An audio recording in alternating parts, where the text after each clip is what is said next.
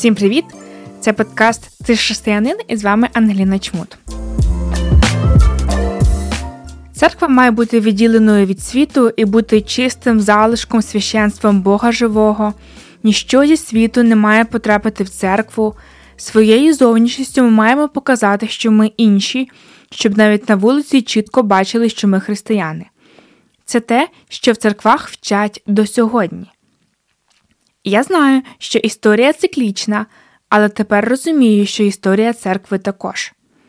Бо ж традиція монастирів існувала не завжди, але в якийсь момент церква вирішила настільки відділитись від мирських людей, що створила певну культуру, яка вказувала, що святість має виглядати певним чином сутана, хрест, покривало, а те, що творилось в тих монастирях, то вже десяте, то не рахується. І зараз деякі церкви також намагаються перетворитися на свої рідні монастирі, але монахині носять трикотажні ковтиночки, спідниці і косинки. Від революції до занепаду. Все циклічно, але справа не в циклічності, а в тому, що коли духовна частина занепадає або не розвивається, то вся увага зосереджується на формі, як на чомусь видимому, на тому, що можна контролювати. Ми це можемо спостерігати за часів ізраїльського народу, коли вони відкинули Бога та зосередились на відповідному одязі, правилах та ритуалах. Точно те ж саме відбулося з церквами візантійської традиції, православною, потім католицькою. Форма та ритуали стали на першому місці, а для Бога місця не залишилось. Безперечно, були люди, які любили Бога та служили йому, але культура церкви змінилась, сприйняття церкви змінилось. Те, що колись було живим та змінювало серця, перетворилося на ікону, яку треба цілувати, і храми, проходячи повз які треба було хреститися. Католицизм зіткнувся з реформацією у 1517 році. Православна церква в Україні зіткнулася з євангельським рухом, який з'явився на її теренах у 16-17 столітті.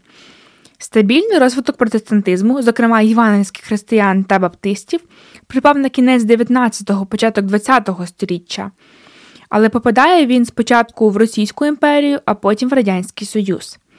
Ви запитаєте, це вже історія церкви, до чого тут церковна культура, але ми до цього підходимо. Цим історичним відступом я хочу пояснити, що певна церковна культура, яку багато слухачів застало, а може і спостерігають зараз, не є єдиноправильною через те, що біблійною, а зовсім за інших причин. Саме про ці причини я буду говорити.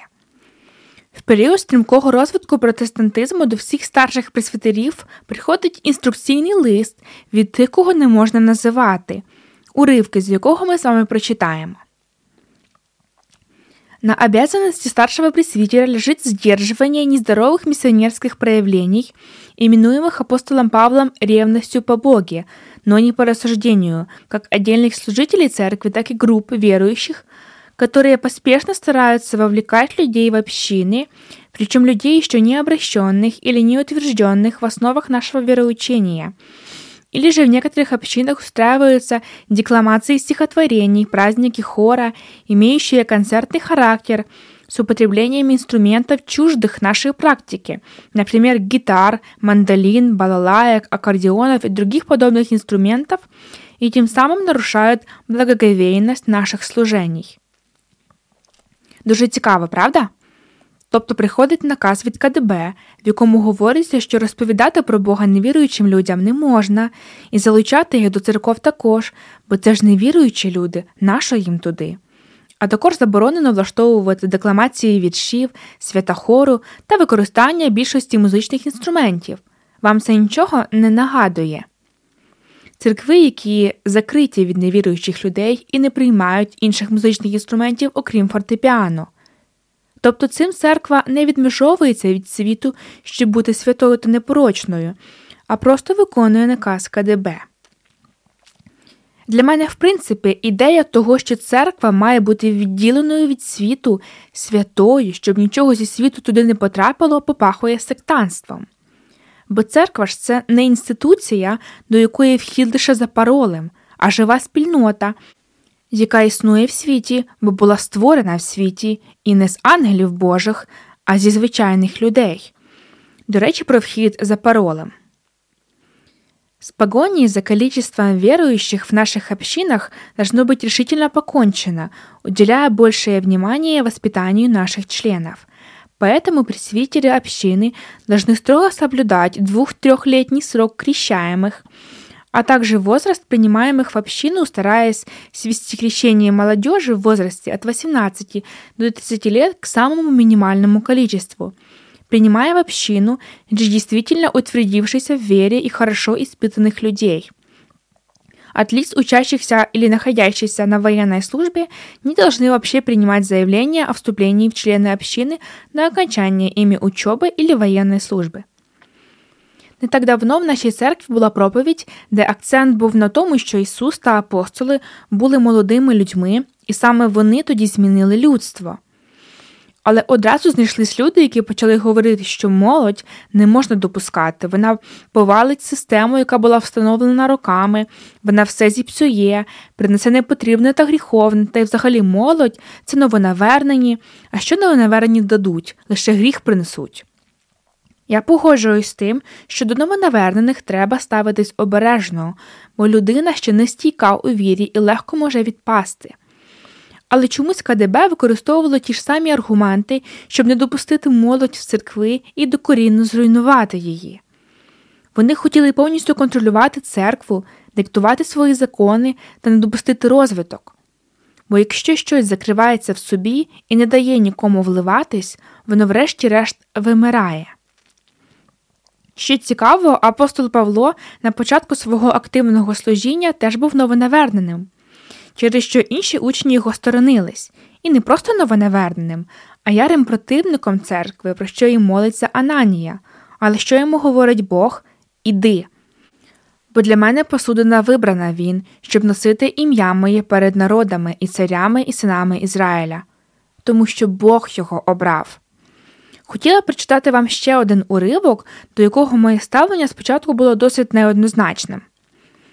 Старший пресвитер должен также помнить, что в его задачи входит и борьба с неправильными взглядами, еще имеющимися в среде некоторых наших братьев и сестер по вере на искусство, литературу, радио, телевидение и все другие виды культуры. Он должен неустанно разъяснять пресвитерам, проповедникам и рядовым членам общин необходимость систематического повышения и развития своего культурного уровня. В дитинстві в нас не було телевізора. Ми хотіли і не розуміли, чому було заборонено. Але це правда, церкви забороняли телевізори, комп'ютери. Та що казати, під нашими трансляціями в церкві регулярно пишуть, що в церкві не можна використовувати планшет. І коли я прочитала це в листі, то задумалась, в чому тут справа, чому наказовим способом впроваджуються саме культурні моменти. Але саме в 1959 році, коли був виданий цей лист, була розпочата антирелігійна кампанія, метою якої було знищення релігії. І засоби масової інформації та культура в Радянському Союзі були спрямовані на звеличення партії та виставлення людей, які вірять у Бога максимально тупими та селючськими. Наприклад, подивіться на них, вони все ще вірять в Бога. Коли космонавти були в космосі і ніякого бога там не побачили, оце вони тупі. Я знаю, як це звучить зараз, але тоді це працювало. Зараз ми так само можемо спостерігати наслідки пропаганди держави у ворожій країні і що до цього призвело. За відсутності критичного мислення та далекоглядності люди просто вірять тому, що говориться з телевізора, навіть якщо є багато фактів, які вказують на те, що це неправда. Але от бажання дистанціюватись від радянської пропаганди тоді називали небажанням розвиватись безкультур'ям та неосвіченості. Я хочу говорити на цю тему, бо мене страшно дивує те, що нам Богом дана свобода. Ми можемо впливати на світ, можемо проводити людей до Бога, але чомусь ми обираємо сепарацію та консервування. Це трошечки схоже на стольгомський синдром коли в якийсь момент жертва починає симпатизувати злочинцю.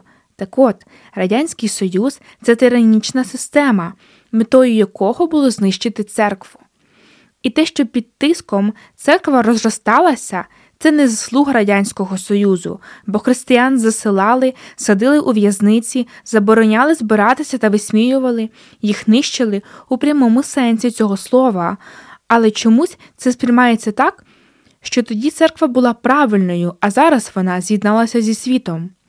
Ми маємо зберегти церковну культуру Радянського Союзу, бо тоді вона була правильнішою. Вона була не правильнішою, а вимираючою, а точніше утискуваною. За часів Радянського Союзу всі молилися про свободу для християн. А коли ця свобода прийшла, церкви такі, та ні Бог, це не те, чого ми хочемо. Ми до того вже звикли, то для нас святе і правильне, а свобода це щось зайве. Свобода буде не завжди, і ми читаємо про це в Біблії, що прийдуть часи, останні часи, коли будуть гоніння. Але зараз ми маємо використати часи свободи, щоб світити якомога яскравіше для цього світу.